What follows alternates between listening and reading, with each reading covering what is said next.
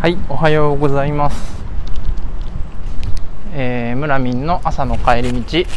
えーこのポッドキャストは、えーエンジニアリングマネージャーの村上拓也村民が、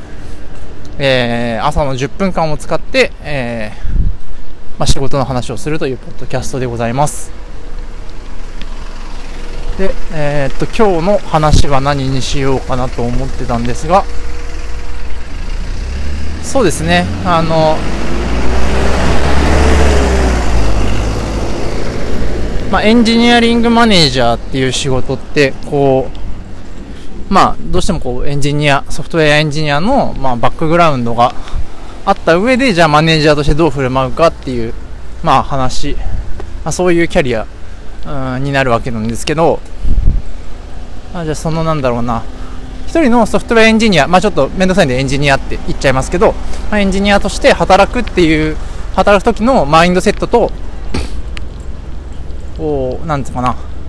マネージャーとして働く時のマインドセットの、まあ、なんか共通するところと、まあ、共通しないっていうか、まあ、変えなきゃいけないっていうところ、うん、の違いみたいな話、うん、をしようかなと思ってて、やっぱなんかソフトエンジニアのね、せっかくバックグラウンドがあるので、やっぱなんかエンジニアのいい、いいところっていうか、うん、っていうのは、まあ、エンジニアリングマネージャーになっても、EM になっても、なんかうまく活かしていくべきなんじゃないかなって思ってて、で、どういうことかっていうと、やっぱなんかこう、やっぱエンジニアリングって再現性とか一貫性とか、うん。まあ、どうやったら勝手にそういうふう、そういう、悪いことが起きないかっていう、そういう仕組み作りをするみたいな、まあ、仕組み作りですよね。仕組みでどう担保するのか、えー人間が頑張るんじゃなくて、まあ、仕組みが勝手に頑張ってくれるっていう、うん、状況をどう作ってくれるのかっていう。あのそれを追い求めるっていう意味ではこ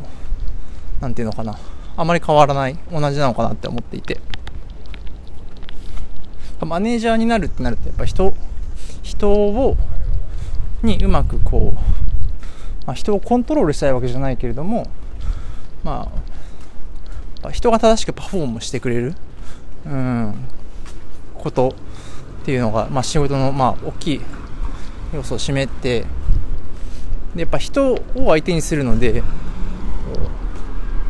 まあ、コンピューターを相手にするのとは、まあ、違った不確実性みたいなのが、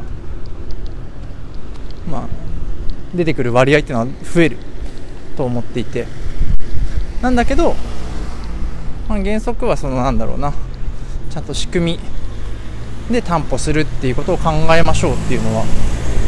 変わらない変わらないっていうか共通してるのかなって思ってます。なんでやっぱなんか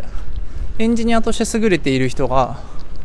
うん、逆だな、まあ、エンジニアとして優れている人は必ずしもいいエンジニアリングマネージャーになるとは限らないんだけれどもっぱ良いエンジニアリングマネージャーっていうのは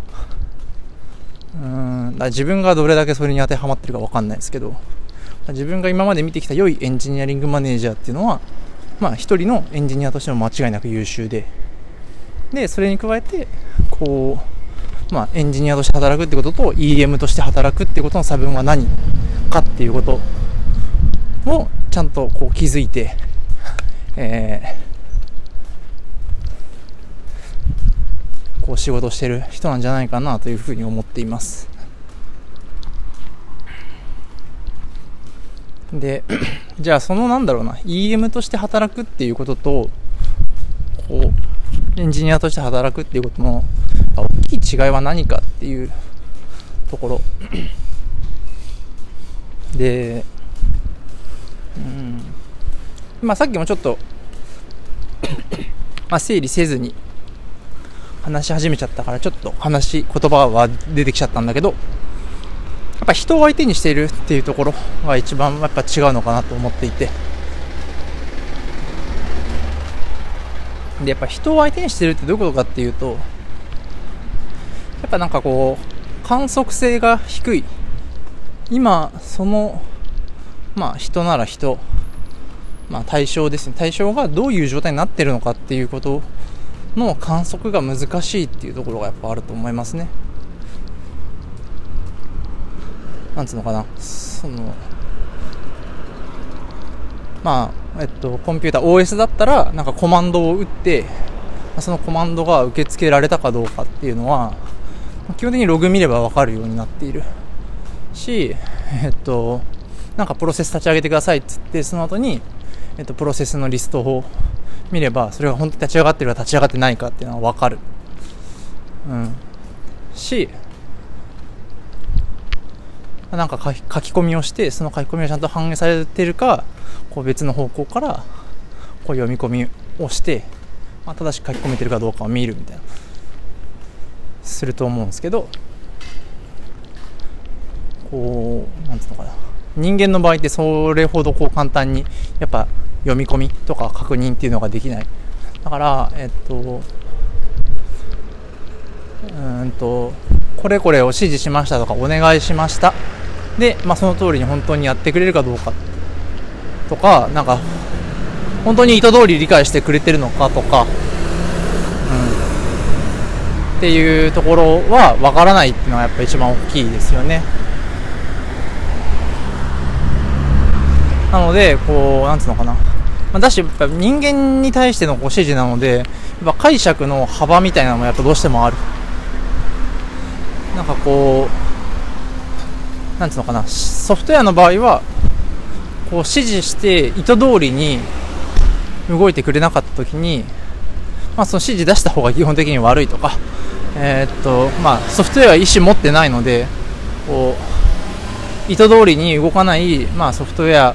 はこういうところに不具合があるとかこういうところの設計が良くないとかって話になるかもしくはそのコマンドを出した指示を出した、まあ、人間っていうのがまあ、なんか正しくそのコンピューターとかを理解せずに、まあ、こう指示を出していたっていうことでこうなんかどっちが良かった悪かったかっていうか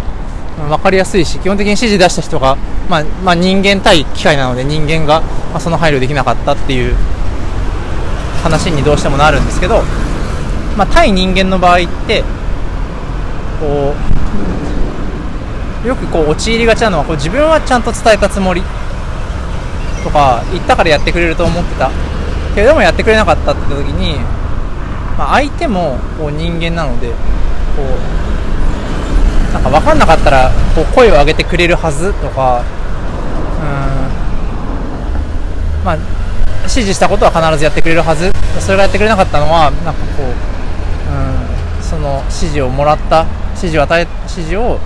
えっと、受け取った側がまあ悪いっていうふうにこう思いがちなんですけどなんかエンジニアリングマネージャー、まあ、エンジニアリングマネージャーに限らないと思うんですけどやっぱマネージャーとしてこう人を相手にする仕事っていうのはこう、まあ、伝えることだけじゃなくってそれが伝わることまでっていうのをなんか仕事として。で、まあ、伝わった上で成果を出すっていうところまでを、まあ、仕事として、まあ、自分の責務だと捉えるっていうことをやっぱしましょうよっていうところ、まあ、なんかすごい今話してて結局なんかねソフトウェアエンジニアもエンジニアリングマネージャーも一緒じゃんっていう気持ちも結構してきたんでなんか喋りながら分かんなくなってきちゃったんですけど。うんなんかエンジニアだってコードは書いたんですけれども、まあ、なんか本番でうまく動かなかったんですよねってこういうエンジニアがいたらちょっとそれは違うでしょう。そう本番と動くところまでをやるのがまあ良いエンジニアでしょうって話になるので、